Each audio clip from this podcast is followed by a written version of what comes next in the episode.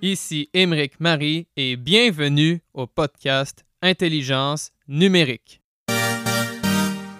Mon objectif est de vous faire découvrir des dirigeants, entrepreneurs, consultants, professeurs, étudiants et toute personnalité qui œuvre dans les domaines de la transformation numérique, dont le Bitcoin, les crypto-monnaies, la blockchain, la finance décentralisée et plus largement les technologies financières. Juste avant de plonger dans la discussion, j'aimerais vous faire part de mes partenaires et liens d'affiliation.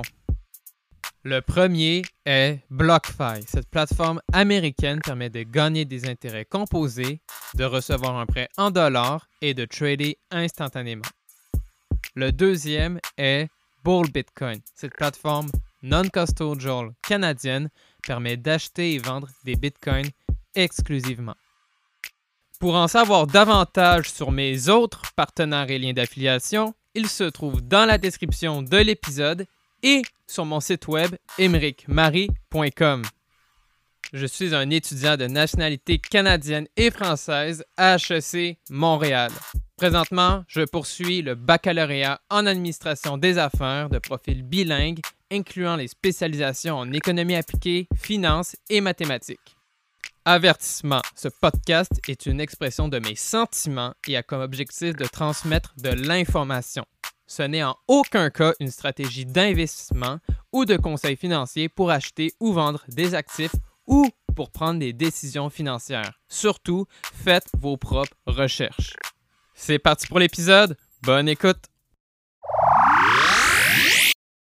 Alright, je suis avec Mashik Sepnik, qui est cofondateur et directeur des ventes et du marketing chez Verify à Montréal. Salut Machek, je suis très content que tu sois présent. Salut Émeric, merci à toi de m'avoir invité à ton podcast. Ça fait plaisir. C'est vraiment cool. Merci.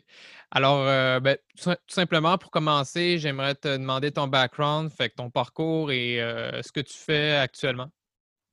Oui, euh, dans le fond, moi, j'ai commencé dans la sphère des cryptos et le Bitcoin depuis 2015 en tant qu'investisseur. Et au début, euh, je savais pas trop euh, ce que je faisais.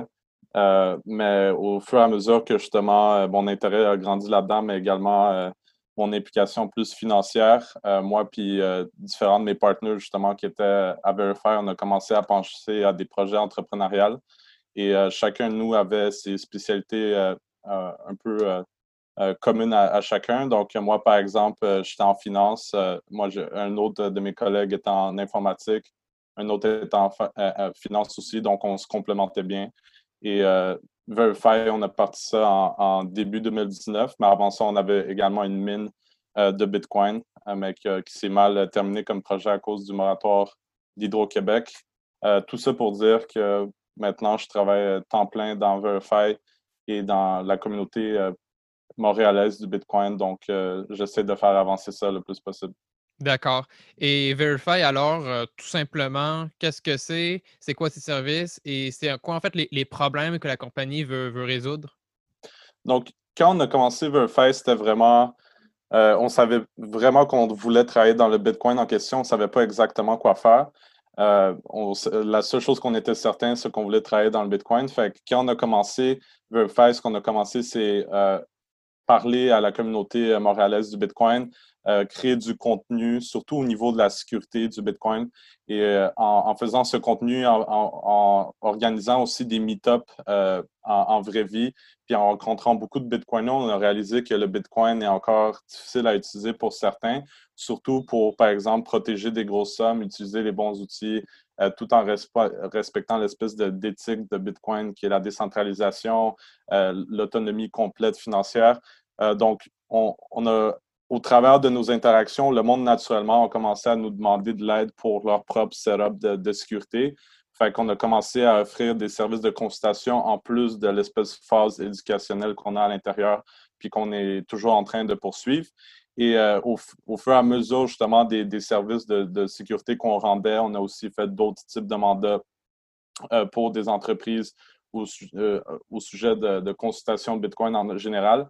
Et par exemple, ce qui, est, vraiment un grand changement pour nous dans les derniers mois, c'est que euh, à cause du confinement, euh, il y avait beaucoup de, euh, beaucoup de contrats qu'on a perdus parce que naturellement, avec les personnes qui veulent, qui, on ne pouvait pas rencontrer les personnes en, vrai. ce qu'on a fait durant les derniers mois, c'est développer un échange non custodial ce que ça veut dire, c'est qu'on ne garde jamais les, les, coins des personnes en question. Bientôt, on va lancer en, alpha, parce qu'on était en, phase bêta dans, dans, les derniers mois, un échange non-custodial pour tous les Canadiens et Canadiennes. Donc, on a tous les, on a toutes les, les, les requirements, les, les, les permis nécessaires pour opérer en tant qu'échange que de Bitcoin. Fait qu'on est excité vraiment par rapport à ce nouveau projet euh, qu'on va lancer bientôt un nouveau service. Et euh, un autre, on développe également euh, d'autres trucs, mais je pense qu'on va avoir l'occasion d'en parler plus tard. Exactement. Exact. Super intéressant. Donc là, on va en reparler tantôt. Là, j'aimerais vraiment me focus sur le, le Bitcoin. Fait que tu sais, là, dernièrement, euh, bon, au Canada, mais c'est aussi, ça s'applique aux autres pays, on voit vraiment une grande accélération de l'inflation des devises, les fiat, par mmh. l'intervention du gouvernement, que dans le fond, lui, son but, c'est de soutenir leurs économies. Donc, moi, ma question, c'est comment le Bitcoin peut apporter une souveraineté et sécurité financière dans ce contexte euh, très instable? Donc, euh, ça, c'est une, une question très intéressante également. Euh, justement, au début de la, pandémie, on avait organisé un webinaire qui, parlait justement de ça, qui parlait du fait que les, euh, mesures monétaires et financières que les gouvernements prenaient, euh, selon nous, sont assez dangereuses parce que justement, ils créent de l'argent à partir de rien. Puis c'est vraiment ça le, gros débat entre l'argent dit, qui est par exemple dit par rapport du hard money. Et il y a déjà eu des, des cas dans l'histoire où justement des sociétés opéraient sur du hard money tel que de, l'or, par exemple. Puis on voyait une certaine stabilité d'économie qui n'est pas nécessairement, qui est pas nécessairement présente aujourd'hui. Et je pense que ce, mouvement naturel qui est celui de l'inflation, de l'argent qui perd sa valeur, va être encore plus accéléré avec la crise euh, en ce moment. On voit que, par exemple, les États-Unis euh, euh, planifient de ben, réimprimer, recréer un stimulus de, 3, 3, trilliards de dollars. Mm-hmm. le Canada a un, un record, euh, il a battu tous les records en ce qui a trait à la dette qui, ont généré au cours des derniers mois pour supporter euh, euh, la, PCU, etc. Donc, c'est assez inquiétant. Puis, puis juste, on le voit, par exemple, moi, j'ai commencé à le remarquer de, mon côté plus personnellement. Juste en allant à l'épicerie ou en achetant des produits qui étaient auparavant normaux, ben, on voit des prix. Que le Bitcoin est vraiment là pour répondre à, à cette euh, espèce de crainte de qu'est-ce qui pourrait arriver à l'économie vu qu'il y en a juste 21 millions. Et le fait qu'il y en a juste 21 millions, ben, le, monde naturellement va pouvoir être porté à, investir dedans ou à conserver leur valeur dans le Bitcoin parce qu'ils sont tout simplement incertains de la, de la valeur du pouvoir d'achat que leur monnaie fiduciaire euh, va maintenir dans les prochaines années. Donc, euh, pour moi, puis on le voit déjà un peu, le Bitcoin, à travers cette crise-là, a maintenu euh, le cap a même augmenté de 50% en valeur depuis le début de l'année. Oui. Euh, fait que selon moi, c'est vraiment un début euh, en, ce qui a trait à ça. C'est ça. Et un des grands attraits du Bitcoin, c'est justement le, terme scarcity, si je ne me trompe pas. C'est que vraiment, il y a une quantité limitée, puis c'est vraiment l'opposé complet de, par exemple, le dollar canadien, l'euro, dollar américain, etc. Parce que justement, là, c'est le c'est programmé, c'est ça a été créé de façon qu'il y en a un maximum. Mmh Et si je comprends en fait, parce que là, on, vit dans un monde avec de l'argent qui est basé sur l'inflation, mais le Bitcoin, lui, c'est plus avec le concept de la déflation.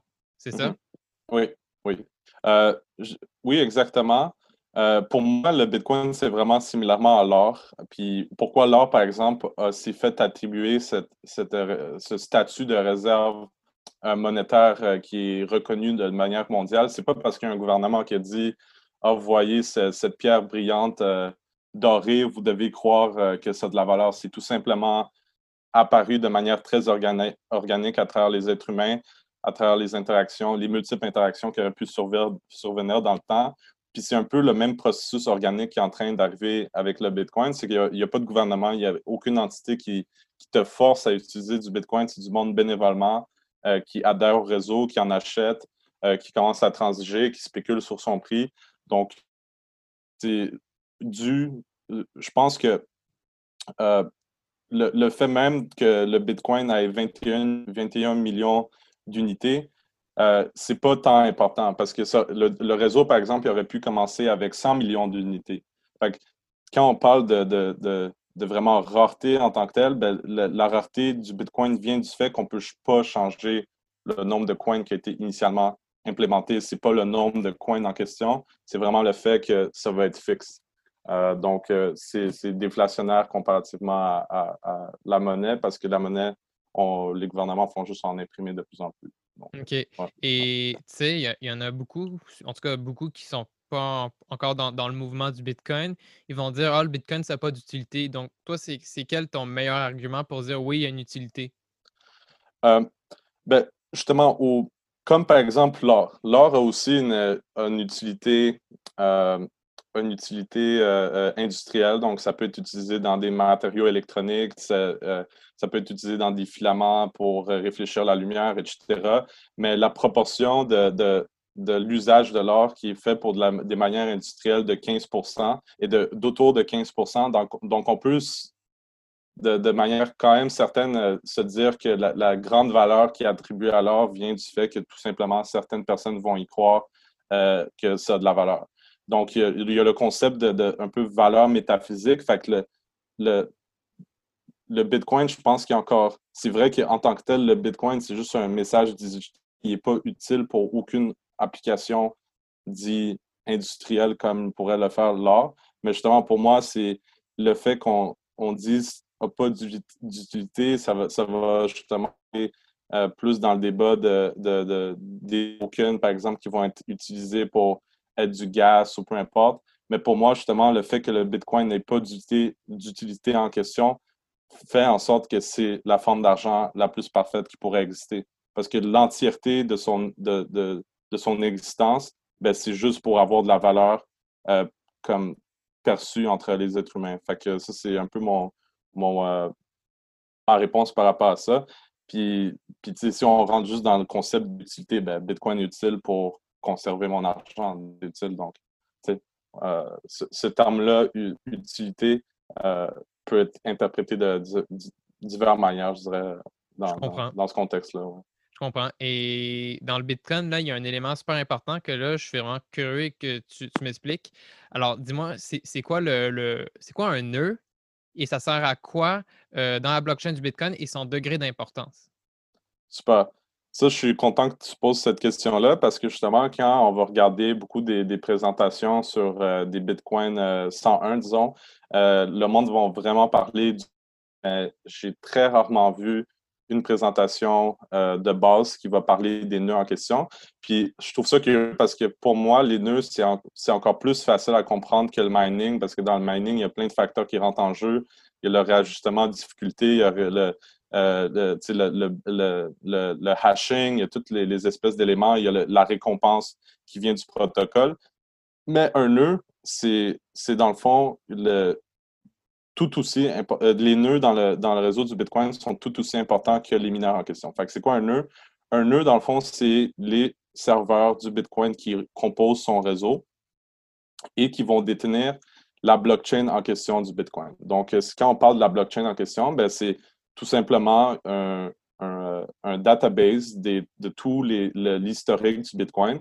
Comment s'assurer que justement, quand quelqu'un rentre euh, dans le Bitcoin, ben, que, que les Bitcoins qu'il qui veut détenir, par exemple, qui va, va détenir, ben, c'est vraiment des Bitcoins qui sont issus de, de véritablement de l'historique du Bitcoin. Fait qu'il faut savoir de chacun des Bitcoins en question qui est contenu dans, le blockchain puis qui, qui est spécifié, que ça n'a pas été falsifié, qu'il n'y a pas eu des Bitcoins qui ont été recréés à partir de rien. Que ce qu'un nœud, ça va faire, c'est que ça va télécharger la blockchain des autres nœuds, puis vérifier chacun des éléments, chacune des transactions pour s'assurer que rien n'a été falsifié. Puis tout ça se fait de manière indépendante. Que il télécharge la, blockchain en question des nôtres nœuds. Le nœud le valide par soi-même. Puis une fois qu'il arrive à euh, le plus récent bloc, qui, qui, euh, qui, sont, qui arrive en moyenne à tous les 10 minutes, ben là, il va voir que effectivement, j'ai l'idée que tous les bitcoins en, ce moment qui sont détenus dans les adresses le sont d'une manière véridique, le sont de manière authentique. Fait que maintenant, quand je vais procéder à interagir avec le réseau du bitcoin à travers mon nœud, ben je sais que je le fais de manière complètement euh, souveraine. Donc, les nœuds, c'est eux, dans le fond, qui surveillent qu'il n'y a personne qui veut, par exemple, créer des bitcoins de plus, qui va, qui va, qui va, qui va, par exemple, essayer de, faire un double spend, donc de dépenser deux fois le même argent pour justement s'assurer que les règles du protocole sont respectées. Fait s'il y a un, autre truc que je peux rajouter, souvent ce que le monde vont peut-être comprendre, c'est que c'est les mineurs qui vont traiter la transaction, mais c'est pas vrai. Une fois que la, transaction, une transaction se fait inclure par un mineur dans un bloc, ben, cette transaction a été validée a priori par un nœud. parce qu'une transaction non valide peut tout simplement ne pas se faire inclure dans euh, un, bloc qui va être validé par un mineur parce que les nœuds vont tout simplement dire ta, ta transaction ne respecte pas les règles du protocole, elle est juste valide, on va, ne on va même pas l'inclure dans, euh, dans, le, dans le même pool pour éventuellement se faire inclure dans un bloc. Fait les, les mineurs, ce qu'ils font, c'est qu'ils ne valident pas les transactions. Ils font juste valider le bloc. Puis les transactions, c'est les, les, les, nœuds qui le font. D'accord. Ouais. Puis juste pour une dernière information, c'est qu'en ce moment, des nœuds, il y en a environ 100 000 dans le Bitcoin, puis ça varie grandement, puis c'est aussi très facile euh, de, le faire à travers un réseau euh, comme Tor pour être complètement anonyme. Fait en réalité, c'est très difficile de dire combien de nœuds au total. Euh, fait c'est ça qui fait que le Bitcoin est décentralisé. Quand on dit Bitcoin, c'est pair à pair, ben quand on parle de pair, c'est vraiment les nœuds en question. OK. Et tu sais, mettons, moi, je suis par exemple un investisseur dans le Bitcoin, j'aime toute la technologie. Et donc, admettons que j'ai envie de installer un nœud. Moi, est-ce que ça me coûte de l'argent? C'est quoi les étapes? Genre, sachant que, par exemple, là, je me mets, genre, je, je m'y connais rien, comment je fais? Et c'est, c'est quoi mon bénéfice? Super, ça c'est une très bonne question aussi. Donc, moi, évidemment, pour quelqu'un qui est un nouveau venu dans le Bitcoin, qui veut commencer à s'intéresser, euh, l'investissement euh, dans un nœud peut être à considérer en premier lieu. Moi, ce que je conseillerais par euh, en premier lieu, c'est de s'acheter un hardware wallet, par exemple. Un portefeuille physique pour bien générer les à, à un Bitcoiner qui veut vraiment avoir l'expérience complète de souveraineté. Parce que là, on parle vraiment d'être complètement indépendant. Fait que là, si tu ne veux pas avoir affaire à aucun serveur externe pour communiquer avec le réseau du Bitcoin, ben là, il faut que tu roules ton propre nœud. L'avantage du Bitcoin, c'est que rouler un nœud, c'est bien plus facile que n'importe quel autre crypto ou que n'importe quel autre blockchain, justement parce que la taille des blocs est assez petite et les blocs en question sont espacés de 10 minutes. Fait que ça en fait en sorte que la blockchain du Bitcoin, elle est assez légère euh, comparativement à d'autres cryptos. Et ça, ça fait en sorte, ben, ça tourne autour de 250 GB, 300 GB, ce qui est pas si pire. Euh, n'importe qui peut s'acheter, par exemple, un disque dur 500 GB, puis il va être bon pour plusieurs années pour contenir la blockchain du Bitcoin. Et il y a aussi, euh, évidemment, la machine en question qui peut être un Raspberry Pi, mais un nœud peut être également maintenu sur un ordinateur euh, un, ordinateur euh, régulier. Fait pour quelqu'un qui veut commencer à s'intéresser, il y a plusieurs façons d'y aller. Il y a par exemple le fait de tu vas sur bitcoin.org, qui est comme le, site officiel de Bitcoin, puis tu peux télécharger le programme euh, d'un Bitcoin Node, puis tout simplement télécharger la, blockchain, puis ça va marcher, suivre les instructions. Mais ça, par exemple, ça va demander, requérir un peu de connaissances au niveau de la ligne de commande un peu de connaissances Linux. Euh, en fait, c'est aussi possible de, le rouler à travers euh, Windows, etc., mais c'est préférable de le rouler dans, des environnements plus simples comme Linux. ça demande quand même un peu d'expertise technique, mais en termes de coût pour le matériel en question, c'est pas c'est pas tant que ça. On parle d'ordre de, de 100 dollars, 200 dollars, euh, juste, juste le matériel informatique. Fait que c'est pas tant que ça. c'est plus le temps si quelqu'un veut le faire de, A à Z de manière complètement euh, sans utiliser d'autres logiciels, vraiment d'y aller euh, le, plus hardcore, ben c'est le temps investi à apprendre c'est quoi, puis comment l'opérer, etc. C'est plus, plus ça le, niveau de l'investissement. OK. Et euh, je ne sais pas si tu as répondu pour ça, mais est-ce que j'ai un, un peu une récompense comme pour les mineurs si je run un nœud? Non. Ça, ça, ça aussi, c'est à distinguer des mineurs. C'est que les avantages de rouler un nœud sont, purement, euh, sont purement, je dirais, interprétables par certains. Fait que là, ce qu'un nœud, ça va apporter pour un individu, c'est de l'indépendance complète, la souveraineté. Fait que, ça, en, quelque sorte, ça de la valeur en question. Euh, puis aussi de l'anonymat, parce que là, tu passes tes transactions, puis ton, ton historique de, euh, de Bitcoin ne passe pas par le, serveur de quelqu'un d'autre, un nœud de quelqu'un d'autre. Fait que tu as aussi des avantages d'un point de vue anonymat. Fait que le fait que tu es plus autonome, plus, euh, puis tu es plus anonyme, ben, ça t'apporte, par défaut, ça te rend plus sécuritaire, mais le protocole en question ne va, pas te récompenser euh, de, de, rouler un nœud. Fait que c'est vraiment différent des mineurs parce que, ultimement, les, mineurs, pourquoi ils se font récompenser? C'est parce qu'ils dépensent beaucoup d'énergie puis euh, nécessaire à maintenir la sécurité du réseau. Alors qu'un nœud, c'est la raison pourquoi quelqu'un voudrait rouler un nœud, c'est plus de, de, manière comme égoïstique. Puis je n'utilise pas égoïstique dans, dans un mauvais euh, dans, un mauvais terme ici. Euh, c'est vraiment pour les bénéfices que ça apporte, mais il n'y a pas de, de, récompense monétaire pour le faire. OK. Et donc, euh, fait là, guide-moi, je vais acheter des bitcoins, je vais les stocker sécuritairement. alors, juste me redire la différence entre plateforme custodial ou non-custodial. aussi, bon là, une fois les bitcoins, en fait, sont stockés où? Sur quoi? C'est quoi le meilleur type de wallet? je sais que les jeux sont très populaires. Et aussi, là, avec justement Verify, est-ce que c'est une compétition, complément? Éclaire-moi. Parfait. Donc, les, je vais commencer par ta première question, les échanges non-custodial, custodial. Donc, ça me fait, des fois, c'est un peu dérangeant traduire les termes en français parce qu'ils se traduisent mal parfois parce que le custodial, si on veut utiliser le, le terme en français, c'est comme gardien. Euh, dans le fond, il y a plusieurs façons d'acheter et de détenir des bitcoins. Euh, souvent, ce qu'on va entendre, c'est la phrase not your key, not your coin. Mm-hmm. Mais beaucoup de personnes, malheureusement, par facilité puis par paresse, mais aussi parce qu'ils sont tout simplement pas habitués à une forme d'argent qu'ils peuvent détenir soi-même, autre que le cash physique, ben, c'est que à la même façon que le monde détient leurs fonds euh, dans des banques, euh, puis c'est les banques qui leur donnent, euh, qui sont, qui leur donnent garant à, l'accès à leurs fonds, ben, une plateforme qui dit custodial, gardien, va détenir les fonds en question de, de ses usagers. Puis, si un usager veut transiger avec ça, ben, il ne va, pas va pas bénéficier de tous les avantages euh, de, de, souveraineté parce que là, il doit demander la permission de la même façon que quelqu'un demande la permission à sa banque de retirer de l'argent.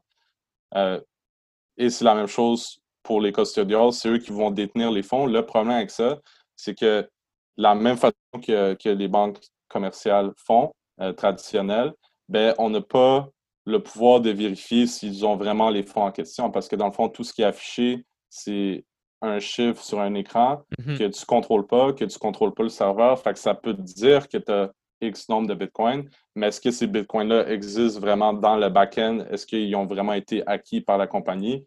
C'est ça un peu le risque.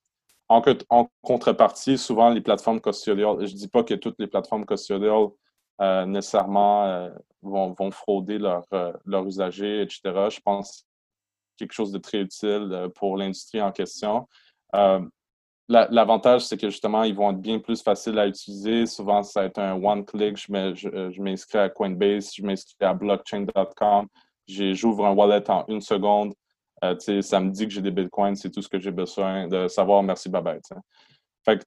C'est vraiment l'aspect facile qui va attirer les gens là-dedans. Mais certaines personnes vont justement peut-être faire euh, une réflexion plus euh, poussée au niveau de, ce que c'est Bitcoin, puis des autres avantages que ça peut apporter autres que son possible appréciation future en termes de fiat, ben, ils vont dire j'ai la capacité de, détenir cet argent réellement. Personne peut, euh, peut me dire comment je peux transiger, personne ne peut m'empêcher de l'envoyer euh, où est-ce que je veux, etc., etc. Mais ça, ben, il faut générer euh, ton propre wallet. Fait là, tu en as mentionné un, tu as mentionné Ledger Nano. Et il y en a beaucoup d'autres dans l'industrie. Il, y a Trezor, par exemple. Puis chacun d'entre eux va être, un peu différent. Nous, personnellement, dans nos services de constatation, euh, ce qu'on utilise, c'est un modèle qui s'appelle Cold Card. Qui est fabriqué par une compagnie canadienne, puis qui est vraiment, disons, plus geek, puis qui permet à l'usager, par exemple, de générer ses clés sur son hardware wallet, le connecter à son ordinateur. Fait que là, pour nous, ça, c'est vraiment important parce que c'est vraiment les clés en question. Donc, euh, euh, le problème, c'est que on des trucs assez euh, techniques avancés. Fait que j'espère que les auditeurs ont un minimum de savoir. Mais tu sais, on dit not your keys, not your coin. mais idéalement aussi, tu devrais générer les clés sur un, device qui a déjà été connecté à ton ordi parce que ça pourrait mener éventuellement euh, à, des possibles hacks. Puis là, tu vois, Ledger, par exemple, il y avait un problème juste aujourd'hui. Je ne sais pas si tu as vu. Oui, j'ai vu euh, le hack euh, des, courriels. Oui, oui. Puis, puis c'est là que, justement, j'aime pas, par exemple, de Ledger, c'est que il va rendre ça difficile de connecter ton hardware wallet à ton propre nœud. Fait que là, quand tu achètes un Ledger, ce qui arrive, c'est que tu connectes à ton ordinateur, puis là, tu ouvres la plateforme Ledger Live. Ledger Live, c'est quoi? Ledger Live, c'est les serveurs Bitcoin, les nœuds Bitcoin de la compagnie Ledger. Fait que là, tes transactions, ben, passer par leur, par leur service back-end pour pouvoir être transmis dans le réseau du Bitcoin pour éventuellement faire une transaction. Mais là, vu qu'eux, ils ont perdu de l'information au sujet, par exemple, de où est-ce que les ledgers ont été envoyés, puis là, tu as des identifiants uniques, évidemment, associés à chacun des devices quand ils sont envoyés chez quelqu'un. Puis là, la plupart du monde vont juste livrer ça chez eux. Puis là, en plus de ça, chaque personne qui l'a connecté, l'a connecté à Ledger Live. Fait que là, tu peux faire beaucoup de triangulation d'informations. Puis là, tu réalises, OK, cette personne-là s'est en fait envoyer un Ledger ici. Puis en plus de ça, à cause que euh, je peux trouver d'autres informations, ben, je, réalise qu'elle a 10 bitcoins. Peut-être ça vaut la peine de faire une petite attaque ou euh, d'essayer de les voler. Fait au niveau des hardware wallets, il faut savoir qu'il y a des enjeux par rapport à comment on les utilise. Puis il y a plusieurs niveaux d'utilisation des hardware wallets en question. Euh, puis l'idéal, ce serait de jamais les connecter à un ordinateur puis d'utiliser son propre interface et pas des interfaces comme Ledger Live ou, euh, ou euh, par exemple, Trezor, ça va être Trezor Wallet. Mais le problème, c'est que sont, sont, très, sont très belles ces interfaces-là. c'est difficile de convaincre les gens de ne pas le faire. C'est plus, plus, disons, des investisseurs qui vont avoir quelques, dizaines de Bitcoin ou commencer à avoir plus de Bitcoin qui vont se dire, OK, peut-être je veux prendre un, extra step de plus, mais la majorité des gens euh, vont, y aller par la facilité, ce qui n'est pas une mauvaise chose aussi. Je pense que c'est une courbe d'apprentissage qui va arriver dans Bitcoin au fur et à mesure. OK. Et là, juste redis-moi, le, partenariat que vous faites pour les codes wallet pour générer une adresse Bitcoin, est-ce que ça, c'est euh, on peut retenir, par exemple, un, mot de passe de 12 mots pour ça beaucoup plus facile que euh, enregistrer, sauver la, la, clé privée? Comment ça marche à ce niveau-là?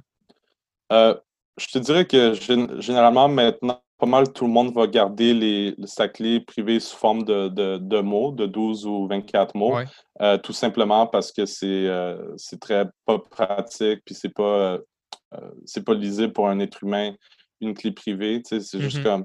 Fait que pas mal tous les, les bitcoins, tous les hardware wallets vont offrir ce standard-là. Fait que par exemple, celui que j'ai mentionné, ben, c'est la même chose. Ça va être une liste de, de 24 mots également. Euh, comme, comme, comme les autres, comme, tous les autres pratiquement. OK, cool. Et bon, là, j'avance dans la discussion. dans les crypto-monnaies, on parle, et là, beaucoup avec Ethereum, avec l'enjeu justement de la scalability, dans le sens de que ce soit loose pour que ce soit, on peut évoluer ça. Et donc, alors là, je suis, je suis curieux, c'est quoi la scalability au niveau du Bitcoin?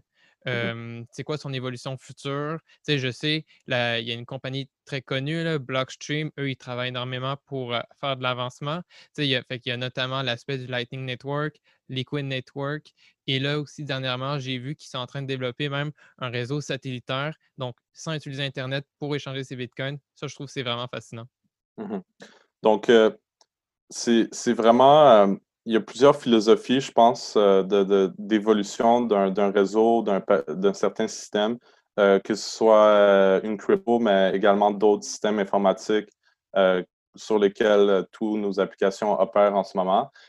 Moi, je vois, le Bitcoin, je le vois un peu similairement à, TCP/IP, qui est dans le fond une technologie assez vieille, qui n'a pas été aucunement changée depuis le début de son inception en tant que standard dans, dans, la communication informatique. Puis ça, ça a été implémenté dans les années 80. Fait que là, après que TCP/IP, on se soit attendu sur les règles, tout le monde est comme on va opérer de cette manière.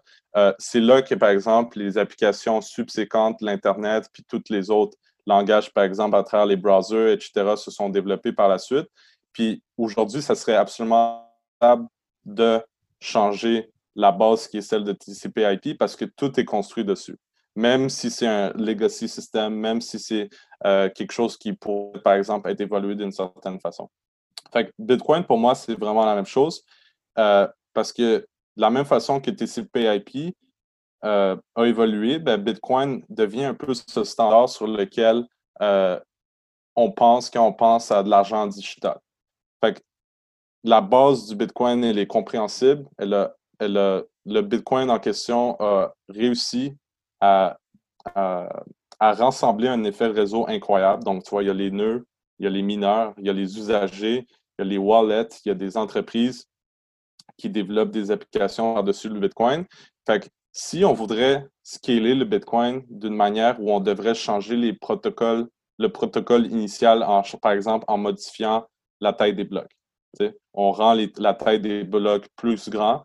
Fait que là, tout ce qui serait, euh, tout l'effet de réseau qui a déjà été euh, gagné jusqu'à présent, ben, il serait complètement perdu parce que c'est ça devient un autre système complètement différent. Même si ça, s'appelle Bitcoin, à partir du moment que tu changes une des règles du protocole initial, ben, ça, brise l'effet de réseau. Les nœuds qui posent ce réseau, qui ne update pas leur système, ben, ils deviennent obsolètes, puis ils sont retranchés du réseau et puis ils ne peuvent plus communiquer. Fait la stratégie que Bitcoin a adoptée, dans le fond, c'est celui de la rétrocompatibilité. Ça, ce que ça veut dire, c'est que tous les, couches subséquentes ou les améliorations qui vont être apportées au niveau du Bitcoin, ben, les nœuds qui décident de ne pas adopter la nouvelle peuvent quand même opérer dans ce réseau afin de, ne pas le diviser puis de, continuer à construire sur une base solide euh, qui, est, déjà existante. Fait ça, c'est un peu euh, complètement différent de la plupart des autres cryptos qui, eux, vont vouloir itérer de manière très rapide au niveau de leur puis tout le temps changer le protocole. C'est comme, OK, on a une nouvelle technologie, on l'ajoute, ben, tous les autres nœuds, on, les force à update, ou les, nœuds qui ne veulent pas update, ben, ils, sont, ils, sont out. Ça, pour, puis ça, ce que ça amène souvent, c'est beaucoup de centralisation parce que là, tu as une équipe de développeurs qui va prendre des décisions de comme, OK, non, on va adopter cette voie-là de développement et non. Mais Bitcoin, il n'y a personne qui a le pouvoir de faire ça. Fait tout ce qui est développé par-dessus, ben, doit suivre justement le, concept de rétrocompatibilité. Fait que ça, c'est une chose. Euh, puis aussi, le, Bitcoin veut évoluer de manière euh, avec des couches. Fait que là, tu as parlé de Lightning Network. Mm-hmm. Lightning, c'est, on pourrait dire, la deuxième couche euh, du Bitcoin. Puis on parlé de troisième couche du Bitcoin. Mais ça, ça serait peut-être un sujet pour un autre podcast. puis, fait que là, ce que ça fait, le Lightning Network, c'est que on a une base protocolaire avec des règles très précises qui utilise un jeton natif qui est celui du Bitcoin. Parce que quand on dit Bitcoin, on pense souvent au coin, au jeton, mais le Bitcoin, c'est aussi le réseau Bitcoin, c'est ses nœuds, etc. Mais fait, quand puis le, le, jeton en tant que tel a ces qu'on peut opérer avec celui-ci, mais il peut aussi vivre sur d'autres réseaux qui qui n'est pas le réseau de la première couche du Bitcoin, qui est un bloc à tous les 10 minutes, qui est d'une certaine taille. Fait que là, les règles qui, qui, qui euh, euh, les règles de la première couche qui nous empêchent, par exemple, de faire des transactions instantanées, ben, elles n'existent plus sur le Lightning Network. Fait que là, par exemple, ce qui va arriver sur le Lightning Network, c'est que on va euh, la, philosophie derrière, c'est que pourquoi on devrait reporter absolument chacune des transactions que, que l'on veut faire euh, avec le Bitcoin sur la première couche? On s'entend que faire une transaction, ça coûte de, l'argent parce que là, tu dois payer des frais à chaque fois que tu fais une transaction. Fait que là, disons que toi, tu as, un, café. OK? Puis là, tu, vends des, tu, vends des cafés. Moi, je sais que je vais aller à ton magasin euh, à cinq fois par semaine. Fait que là, ce que je fais, c'est un channel, un canal de liquidité qui est retranché du réseau du Bitcoin puis qui est maintenu entre nous euh, de manière indépendante. Fait que là, ce que ça fait, c'est que toi, tu vas avoir un nœud Lightning. On n'est on pas obligé de rentrer dans les technicalités de ça. Moi, je vais en avoir un. Puis on ouvre un canal de liquidité. Puis là, on se dit, OK, moi, je, vais mettre, disons, 20 en valeur Bitcoin sur ce réseau de liquidité-là. Puis à chaque fois je vais venir au magasin acheter un café, ben, je, vais, je vais transmettre une partie de, du Bitcoin que j'ai réservé afin de faire ce, cette transaction-là. Afin, de faire cette transaction-là. Puis, à la fin de la semaine, j'ai fait cinq transactions. Mais encore une fois, il n'y a aucune transaction qui a été encore reportée sur la première couche du Bitcoin. Puis, euh, disons que ton 20 est rendu à toi. Puis là, on se dit, OK, ben, regarde, moi, je déménage, je veux pas, euh, euh, je ne veux plus acheter dans ton magasin. Fait qu'on on ferme le, canal, le, canal de liquidité. Puis tout ce qui est reporté sur la première couche, c'est la première transaction, celui où j'ai comme bloqué le 20 dans le canal de liquidité et la fermeture du, du, canal de liquidité. Fait à place d'avoir fait cinq transactions sur la première couche, euh, excuse-moi, euh, c'est ça, à place d'en avoir fait cinq transactions sur la première couche, ben on en a fait deux. Mais là, la scalabilité aussi peut être encore plus élevée parce que moi, on aurait pu faire 1000 transactions, on aurait pu faire un million de transactions, puis juste reporter euh, juste reporter la première puis la dernière transaction. Fait que ça, c'est de la scalabilité qui augmente de manière logarithmique exponentielle parce qu'on mm-hmm. beaucoup de personnes voulaient évoluer le Bitcoin en taille des blocs, ben, ils disaient OK, non, on, va doubler la taille des blocs. Ouais, mais tu doubles la taille des blocs, ça fait juste augmenter deux fois deux. Mais là, si tu développes un réseau par-dessus qui a plus ces contraintes-là, ben, la scalabilité devient pratiquement infinie. Puis en plus de ça, avec le Lightning Network, les canaux de liquidité peuvent être interreliés entre eux autres. Fait que c'est encore, il y a plus de complexité là-dedans. Je l'ai comme bring down le, plus possible euh, simple. Euh, mais c'est un peu ça la philosophie, c'est que c'est pas toutes les transactions Bitcoin qui ont besoin d'être intégrées dans la première couche. On a juste besoin de se baser sur la première couche comme source de vérité. Parce que là, disons que nous, dans l'interaction, je dis, écoute, euh, j'ai pas aimé ton café la troisième journée, euh, je ne vais pas dépenser le reste de mon argent, ben, je veux quand même avoir l'option de, de, me reposer sur la première couche pour dire OK, non, check, tu reçois ton, tu reçois ton argent pour tes deux cafés que je t'ai payé au début, puis le reste, je, le récupère pour moi. le, la, la, première couche est vraiment utilisée comme une espèce de source de vérité, puis euh, tout, tout, ce qui se fait par-dessus, ben, c'est propre à l'utilisateur, puis comment le monde conçoit ce genre de système-là. Et donc, pour aussi, euh, à ma compréhension, Lightning Network, euh, c'est plus fait alors pour des micro-paiements. Si, en fond, c'est ça, là, on peut euh, ajouter le nombre de transactions qu'on veut. et là, tu me dis, c'est ça, là, avec la liquidité. Donc, c'est le, canal, on, le décide un peu entre nous-mêmes, c'est ça? Exact, exact. C'est sûr a des. Quand je parle de canaux, dans beaucoup de, par exemple, de portefeuilles Lightning, ben, ça va être ça va être abstrait, je veux dire, ça va être abstracté dans, dans le UI, dans le UX. Fait que ça ne va pas dire ouvre un, ouvre un canal, euh, ouvre un canal avec lui nécessairement, ça va juste dire pay Lightning, puis ça va le faire tout seul. parce que tu peux vraiment cacher beaucoup de la complexité du, système en tant que tel derrière une application. Fait ultimement, ce qui va arriver avec le Lightning, ce que je pense, euh, dans quelques années, ben, c'est que ça va être tout simplement comme une application. Puis tu vas utiliser Bitcoin, mais tu ne vas pas vraiment savoir ce qui se passe derrière. Ça va juste opérer magiquement, puis that's Ça, je pense que c'est ça le meilleur euh, pour la masse. Et euh, alors, dis-moi aussi quelques mots juste au niveau du Liquid Network. Là, ça, par contre, je ne suis pas sûr de comprendre exactement. Mm-hmm.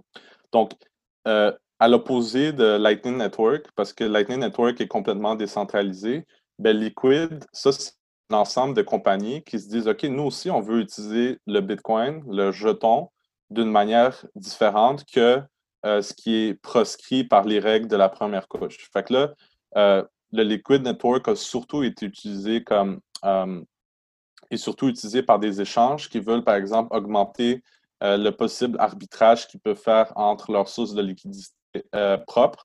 Fait que là, à la place d'avoir des, des, temps de bloc de 10 minutes, ils vont avoir des temps de bloc de 1 minute. Fait que là, eux, dans leur inter-échange qui se sont créés, qui qui est, disons, semi-décentralisé parce qu'il y a quand même 15 fonctionnaires. Puis il faut, par exemple, 9 signatures sur 15 pour débloquer des fonds de ça. Euh, euh, ben, ils ne se prétendent pas décentralisés. C'est ce que, ce que j'aime, par exemple. Euh, puis, en fait, ce que Liquid c'est, c'est ce que beaucoup d'autres cryptos sont, mais non avoués, qui ne s'avouent pas, qui, sont, qui ont exactement le même espèce de contrôle plus fédéré à travers un réseau de compagnies. Là, tu penses à quel euh, projet, par exemple? Euh, pas, mal, euh, pas mal tous. C'est que c'est comme si, par exemple, on, regarde l'histoire, par exemple, d'Ethereum. Ethereum, on dit qu'il est décentralisé, mais là, avec le DAO hack, ce qu'on a vu, c'est que les développeurs d'Ethereum ont le pouvoir de reverse le, blockchain qui, pour rechanger une transaction qui ne leur plaisait pas, par exemple. c'est comme. Euh, il y a eu beaucoup d'exemples, des, par exemple des forced updates, etc., qui démontrent que malheureusement, à cause que les nœuds Ethereum sont très difficiles à être, euh, à être euh, sont bien plus lourds, sont bien plus complexes, euh, ça ne peut pas rouler sur un Raspberry Pi comme un, nœud Bitcoin. Ça roule dans des, dans des, dans des, euh, dans des serveurs d'Amazon la plupart du temps. Euh, les, les, nœuds Ethereum, parce que ça coûte extrêmement cher. Puis c'est très difficile de, de, de, sync le blockchain au complet d'Ethereum. Ça fait qu'il y a très peu de nœuds Ethereum. Puis ceux qui contrôlent les nœuds, c'est eux qui décident des règles du protocole. Fait que si eux, ils veulent créer plus de coins, pas de problème, ils se créent plus de coins.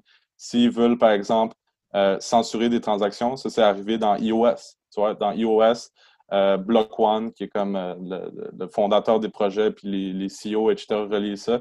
Ils ont, eu la possibilité de freeze des, wallets.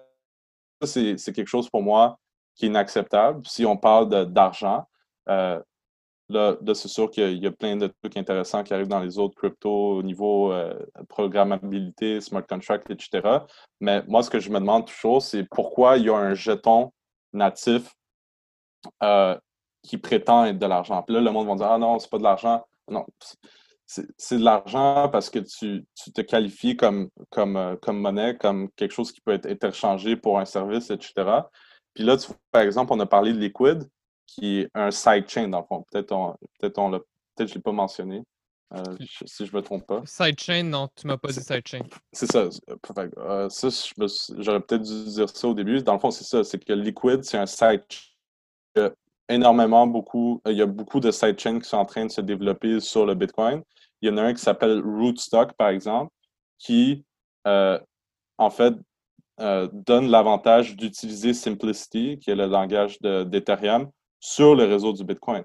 Parce que là, eux, ce qu'ils se sont dit, c'est que ben, on a déjà une base qui est le Bitcoin, qui est stable, euh, qui, a prouvé que, que, qu'elle est véritable, que, que, c'est solide. Mais on veut faire des smart contracts par-dessus le Bitcoin avec, le, avec le langage d'Ethereum.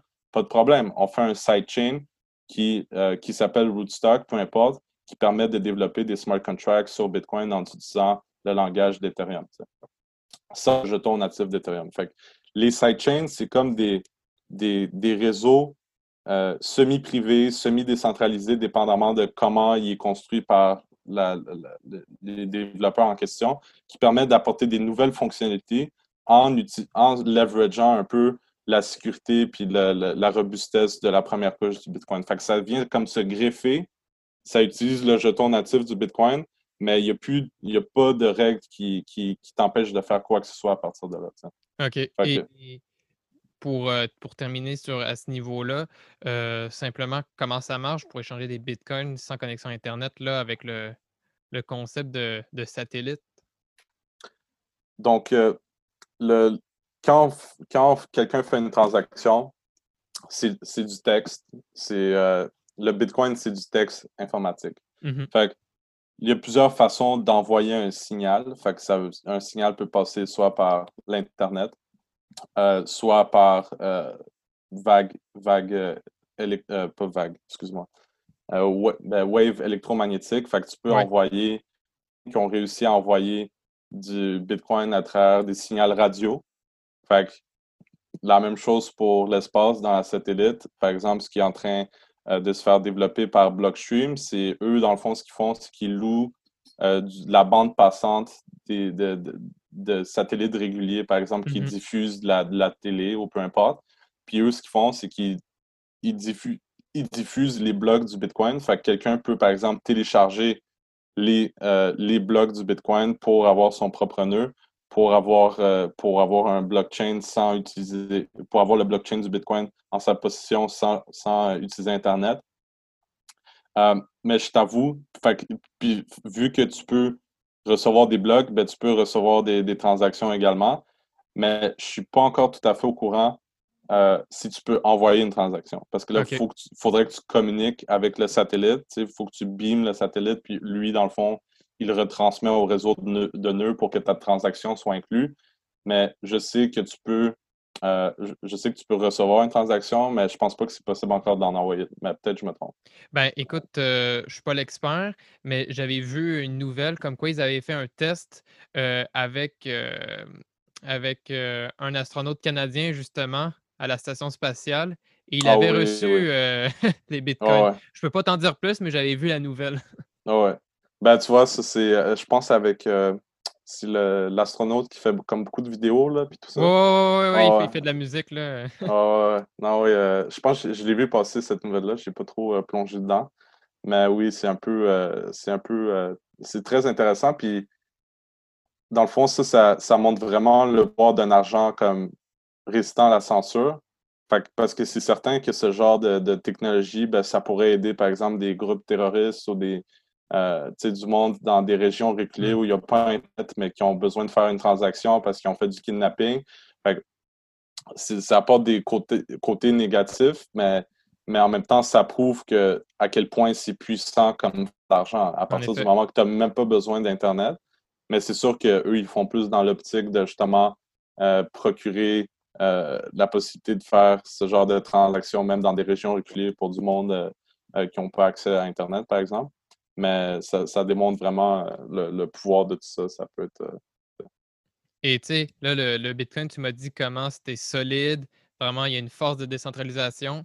Mais et là, tu vois, mettons sur le classement, que, exemple, je regarde sur CoinGecko, je vois mmh euh, les, les forks du Bitcoin comme Bitcoin Cash, Bitcoin SV. Est-ce que mmh c'est menaçant, ça? Parce qu'ils ont quand même une importante capitalisation au niveau de la capitalisation, etc., est-ce que je m'inquiète euh, qu'ils vont comme prendre une place plus importante ou qu'ils vont valoir plus? Peut-être ça va pump, peut-être ça va dump, qui sait, tu sais? Mm-hmm. Euh, mais justement, c'est qu'eux, ils ont fait l'erreur de, de splitter le network euh, quand ils voulaient, parce qu'ils voulaient changer une, une, règle de manière non rétro-compatible. Fait là, ce qui est arrivé, c'est que justement, il y avait des débats de scalabilité dans le passé, comme 2015 et 2017. Parce que là, tout le monde est comme OK, ben, il faut, il faut, euh, il y en a qui disaient qu'il faut augmenter la taille des blocs. Ben, les autres disaient non, il ne faut pas augmenter la taille des blocs, il faut mettre Segwit. Segwit, c'est une autre histoire. Puis euh, d'ailleurs, euh, d'ailleurs, ça aussi, ça fait un bon sujet de podcast, mais peut-être pas avec moi parce que je n'étais pas encore là, je n'étais pas sur le terrain encore. fait que eux, eux, ce qu'ils disaient, dans le fond, c'est qu'on veut on veut, euh, on veut augmenter la taille des blocs. Puis c'était qui, évidemment, qui, par exemple, qui les, les euh, euh, ceux qui voulaient le plus ça, c'était les mineurs. Pourquoi? Parce que plus tu as une grosse taille des blocs, plus tu peux inclure des transactions dedans, fait plus tu peux récolter de frais. Puis les échanges, parce que c'est un peu la même chose, ils pourraient bénéficier de manière économique de ça. Mais à l'opposé, il y a plein d'autres personnes qui disaient ben non, à partir du moment que tu vas changer une règle protocolaire, tu vas dénaturer Bitcoin, ça va plus être Bitcoin. Puis, euh, c'est un peu euh, le réseau qui choisit au bout du compte parce que quand est survenu, par exemple, le split avec Bitcoin Cash, ben, tous les mineurs sont restés sur la chaîne originale, la chaîne la plus lourde en termes de proof of work. Puis, en ce moment, les, ceux qui, par exemple, qui minent, euh, qui minent Bitcoin Cash, ben, c'est les mêmes gars qui ont qui l'ont fondé. Fait, parce que c'est très facile de de faire OK, je vais créer un autre réseau, naturellement, ça vaut des milliards de dollars instantanément, ben, c'est juste une machine à cash qui, qui, qui, qui est un peu frauduleuse selon moi. fait que je les vois pas comme une menace du tout, surtout que la plupart des, des, des, comme des, des CEO comme Roger Ver, Craig, Wright pour BSV mm-hmm. euh, sont un peu euh, fous, puis euh, ils, ont, ils ont, sont vraiment bornés, disons. Ouais.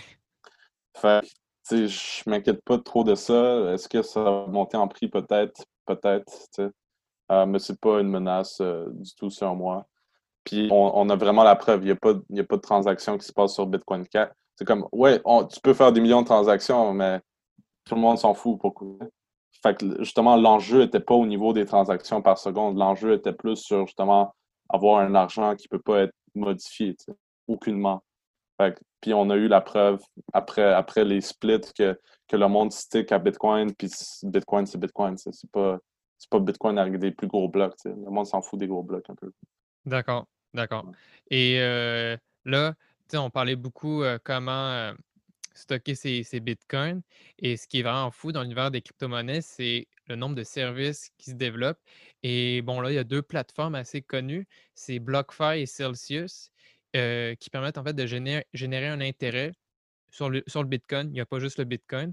Mais et alors là, ma question, est-ce que c'est euh, assez sécuritaire pour faire travailler ces Bitcoins afin d'avoir un revenu passif et en plus d'anticiper le gain potentiel en valeur? Fait que c'est quoi, il, où le, trade-off en fait? le trade-off, je pense qu'il est, vraiment au niveau personnel.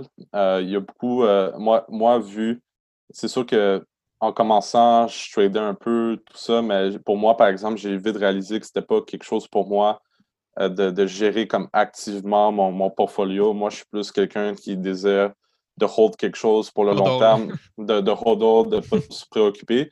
Euh, puis ça va un peu dans, dans jeu, c'est que oui, tu mets une, certaine euh, proportion de, de, de, ton portfolio à risque des plateformes custodiales, parce que dans le fond, quelqu'un qui t'offre la possibilité de faire un rendement, c'est parce qu'il doit détenir tes fonds pour justement le, faire travailler.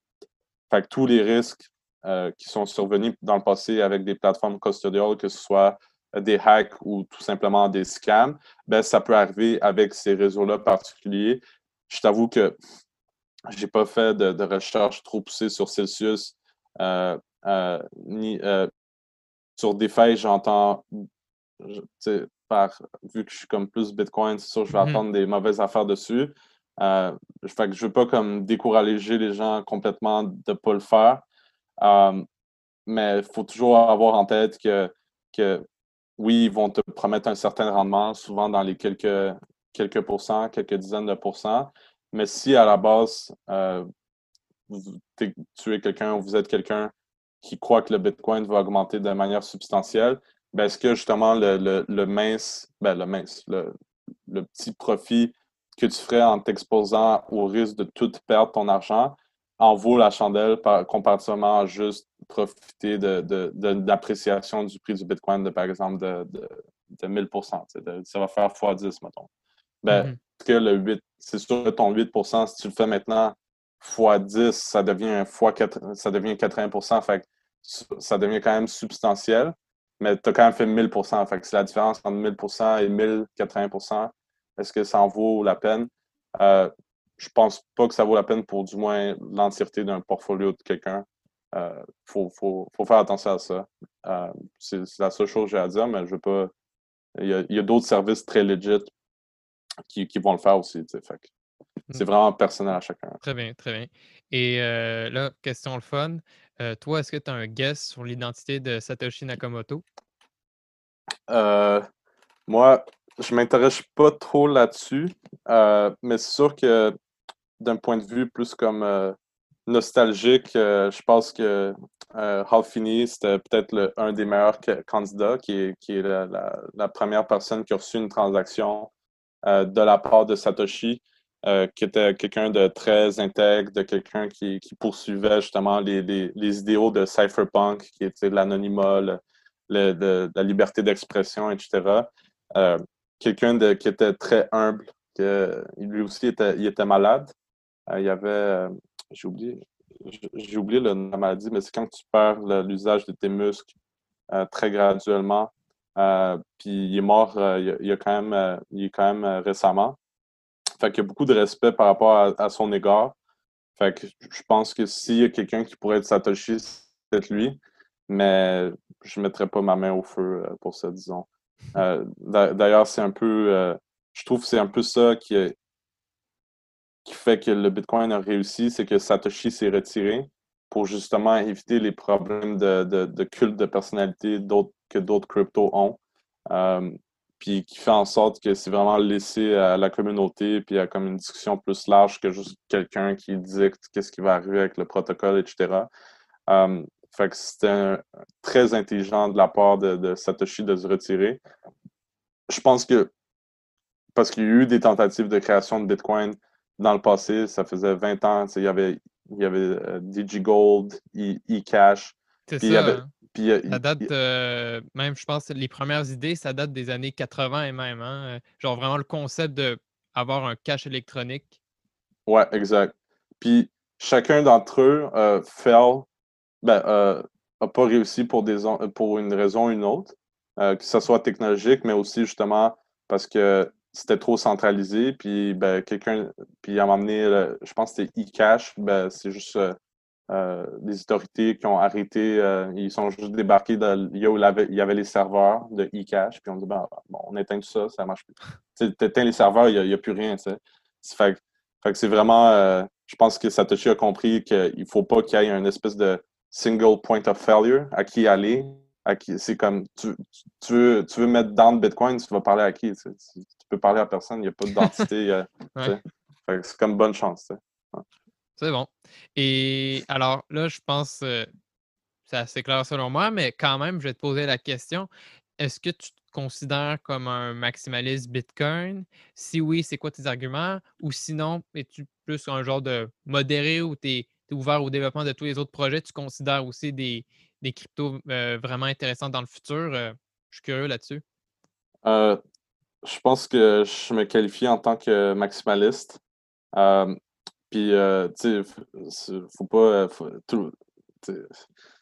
c'est utilisé, de, disons, de manière péjorative. Ben, la première fois que ça a été avancé, ce terme-là, c'est par Vitalik d'ailleurs, pour, disons, pour, disons, ben, péjorer un peu le fait que si tu es un Bitcoiner qui croit juste à Bitcoin, disons, euh, comme pour le long terme. Euh, moi, la façon que je le vois, c'est que Bitcoin, c'était vraiment comme un step, euh, une innovation qui a passé un peu dans un peu le concept de zero to one. C'était vraiment comme, OK, on est passé de, quelque chose qui n'était complètement pas, puis qu'on a inventé une, une, révolution. Pour, pour battre Bitcoin, il ben, faut que le step qui est fait. Oh, excuse-moi, je reçois un appel. Fait que, le, le step qui doit être fait doit être tellement élevé de la même, de la même nature que le Bitcoin euh, a, créé cette espèce de d'or digital. Fait que, mm-hmm. Est-ce qu'en ce moment, je vois une crypto qui est même proche de faire cette innovation au, de, de 0 to 1, de 0 à 1, euh, loin de là. Puis, puis en analysant, puis on pourrait passer à chacun d'entre elles, puis à chaque fois, je pourrais, selon moi, pointer des failles qui font en sorte que, par exemple, ça, ben, ça selon moi, c'est pas du bon argent parce que XXX. Parce que les, développeurs, ils contrôlent le protocole, ils peuvent créer de l'argent à partir de rien. Fait qu'on revient à la case départ. Pourquoi le Bitcoin a été créé? C'est pour avoir une source d'argent qui est muable, qui ne peut être contrôlée par personne mais tous les autres cryptos, à part le Bitcoin, c'est le cas. Fait on revient à la case départ, puis là, on parle de, on parle de, de, de, fonctionnalités plus avancées comme les smart contracts, mais on le voit aussi que les smart contracts sont en train de se faire développer sur Bitcoin aussi. Fait à cause de cette espèce d'effet de, réseau, puis de, il y a aussi un truc qu'on appelle l'effet Lindy. Si quelque chose existe depuis longtemps, ben, probablement que ça va exister pendant un certain bout encore. Fait le Bitcoin, pour moi, c'est ça. Vu que c'est le plus robuste puis que prouver sa valeur, ben, il va encore plus attirer cette espèce de, de, reconnaissance puis de sérieuxité puis d'investissement. puis les autres cryptos vont être. Euh, je ne dis pas que tous les cryptos vont aller à zéro. Il y, a un marché pour ça. Je ne suis, pas, mm-hmm. contre le marché libre. C'est comme. je ne dis pas genre ben, fermer, fermer tous les serveurs des autres cryptos. Ultimement, chacun décide de ce qu'il fait. Mais moi, j'ai décidé de me concentrer sur Bitcoin parce que déjà là, c'est vraiment complexe, puis c'est déjà. C'est euh, énorme. c'est énorme, beaucoup de choses à faire. c'est aussi par, aussi par manque de temps. J'ai pas, pas le temps de m'intéresser à d'autres projets ou, ou euh, quoi que ce soit. Je comprends. Euh, ouais. Fait que c'est. Ouais, je dirais que je suis maximaliste, mais, mais je suis quand même très plaisant à, à discuter. Là parce qu'il y a les toxiques maximalistes. ah, tu n'es pas toxique au moins. Ouais, ben, tu sais, des, des, fois. Là, ouais, ça dépend si la, personne le cherche. Ouais, c'est ça. Exact. OK. Donc, euh, ben, écoute, pour conclure l'enregistrement, moi, je pose toujours deux questions. Ça pas forcément, euh, il n'y a pas forcément de lien avec les crypto-monnaies, le Bitcoin. Puis après, à la fin, tu pourras me poser une question. Donc, moi, ma première question, en fait, c'est euh, quel est ton livre le plus marquant, préféré?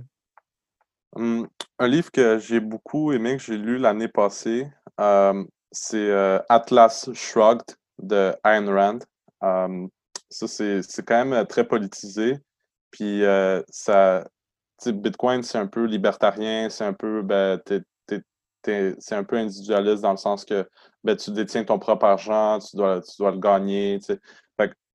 Atlas Shrugged, c'est comme puis en plus, je trouve que ça dépeint un peu ce qui est en train d'arriver euh, euh, aux, États-Unis, euh, puis dans d'autres parties dans le monde, c'est que ça, définit une, espèce de, dystopie dans les années 50 où les États-Unis sont devenus communistes, socialistes. Puis au fur et à mesure du, livre, les, les, les, espèces de restrictions puis les, les règles imposées pour justement ouvrir des, euh, ouvrir des entreprises euh, au niveau des taxes, au niveau des, euh, de l'entrepreneuriat, à quel point c'est facile, puis ben, ça se fait restreindre de plus en plus, puis on prend de plus en plus des riches ou de ceux qui travaillent pour subvenir au, reste de la population, tout en leur, en leur imposant encore plus de règles, etc. Puis au, fur et à mesure que les, le, le livre se développe, ben, la société s'écroule de plus en plus, puis on blâme encore plus euh, les entrepreneurs et on les, on les restreint encore plus. Fait qu'éventuellement, ce qui arrive, c'est qu'il y a quelqu'un qui s'appelle John Galt, qui est comme une espèce de figure mythique dans le livre, mm-hmm. qui va créer un lieu euh, qui est comme une, une citadelle. Puis d'ailleurs, les bitcoiners vont un peu dire ça aussi. C'est que si on, le voit, l'espèce d'écroulement un peu de la société euh, quand même un peu. C'est comme euh, l'argent est imprimé, il y a eu le confinement, il y a, eu plein de. Il y, a des tensions politiques euh, de, macro qui sont en train de se créer entre la Chine et les États-Unis. là, là, tu veux comme une espèce de refuge, un citadelle. Ben, le Bitcoin, c'est un peu ça pour moi. Puis en même temps, dans le livre, c'est ça qui est en train d'arriver aussi. C'est qu'au fur et à mesure que la, société s'écroule, ben là, il y a, il y a une nouvelle société qui se crée basée sur la liberté, sur euh, euh, le, droit à la propriété, etc., etc. Um, fait que, ouais, ça, c'est mon livre euh, le plus marquant, je dirais. C'est quand, quand, même une grosse brique, mais je vous le recommande. Parfait, bon, ben, je, je, note ça. Et alors là, ma deuxième question, c'est quel est ton meilleur conseil pour atteindre ses objectifs dans la vie? constance. Constance. discipline aussi. Puis, tu sais, en tant qu'entrepreneur, c'est quelque chose que nous, euh, de notre côté, on a eu à travailler euh, beaucoup parce que là, tu, fais une entreprise, euh, tu sais, ça vient aucunement facilement. Il faut mettre beaucoup de travail, puis puis il n'y a rien qui vient tout seul. Fait que c'est vraiment une question de, de, de savoir c'est quoi tes objectifs, puis de, de, toujours aller dans la même direction. Puis euh, un autre conseil pour bien réussir, euh, c'est d'acheter du Bitcoin aussi, pour le long terme. bien d'accord. Alors, euh, finalement, as-tu une question pour moi? oui, en fait, comment toi, comment tu es rentré dans les cryptos et pour quelles raisons, disons? OK. Ben écoute, moi, j'ai découvert tout cet univers-là depuis fin 2017 plus particulièrement novembre 2017. Mmh Et ce qui est drôle, en fait, c'est que c'est pas par moi-même que j'ai découvert, mais c'est grâce à mon père. Mon père Mhm, qui travaille en informatique euh, à Desjardins. Lui, il avait, par le réseau, les contacts, le domaine, tout, il avait déjà entendu parler de ça il y a quelques mois, en 2017 avant. Euh, bon, il avait, il avait regardé ça, il avait pris du recul, il s'était dit cool, mais bon, il était très occupé, puis bon, il s'était jamais vraiment plongé, penché dedans. mhm, Et c'est euh, au cours de l'année, même, ben, et c'est c'est vraiment en fait, euh, c'est vraiment vers la fin de l'année qu'on a réalisé, genre, comment tout avait augmenté, co- comment, et, et pas juste au niveau du prix, mais aussi la, justement l'innovation derrière, comment, mhm, dans le fond, c'était vraiment, c'est vraiment un univers en soi, parce que c'est extrêmement complexe. Et donc, il m'a incité, on puis là, tu sais, mettons, à chaque soir, en revenant de l'école, je checkais des trucs, tout ça, des nouvelles. Puis après, finalement, moi, je me suis lancé tout seul. J'ai je commençais à à suivre du monde sur Twitter parce que c'est vraiment là où il y a toute l'activité pour avoir les dernières nouvelles. Je checkais aussi des vidéos YouTube sur, heu, heu, Bitcoin et d'au d'autres crypto-monnaies, vraiment pour comprendre, heu, tout, là. Genre, j'en mangeais, c'était vraiment fascinant.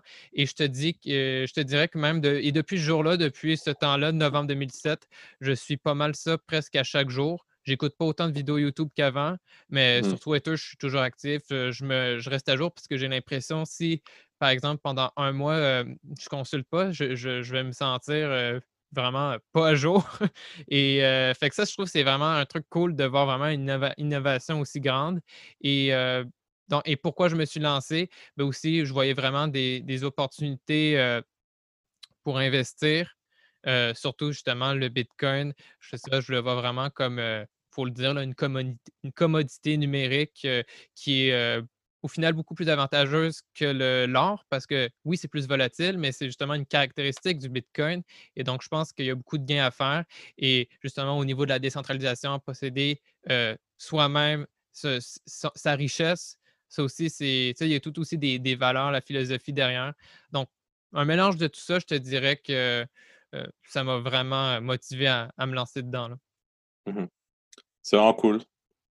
Cool. Alors, heu, finalement, heu, les gens qui voudraient plus en savoir sur Verify, toi-même, c'est où on peut les envoyer? Euh, sur verify.io. Puis si vous voulez euh, me contacter directement, vous, pou- vous pouvez euh, m'envoyer un message à euh, matchey at verify.io, M-A-C-I-E-J, euh, at verify.io. Verify, ça s'écrit V-E-R-I-P-H-I. Donc, euh, mais j'imagine que tu vas mettre un Ouais, lien ça sera ou, dans la ouais, description du de l'épisode. Ben, ouais. écoute, heu, Masek, je te remercie beaucoup pour l'enregistrement et on reste en contact. Bien sûr. Merci beaucoup. Voilà, c'est la fin et j'espère que vous avez aimé trouver l'épisode très enrichissant. Si vous souhaitez me contacter pour quelconque question ou demande, je suis à votre écoute sur LinkedIn, Twitter, Telegram ou encore à mon adresse courriel. Vous trouverez mes infos pour me contacter sur mon site web emericmarie.com. Finalement, la meilleure façon pour m'encourager est de partager intelligence numérique à votre entourage. N'oubliez pas d'aller consulter mes partenaires et liens d'affiliation pour profiter de leurs services et produits clés en main. Je vous souhaite alors une très très bonne journée ou fin de journée où que vous soyez. À bientôt.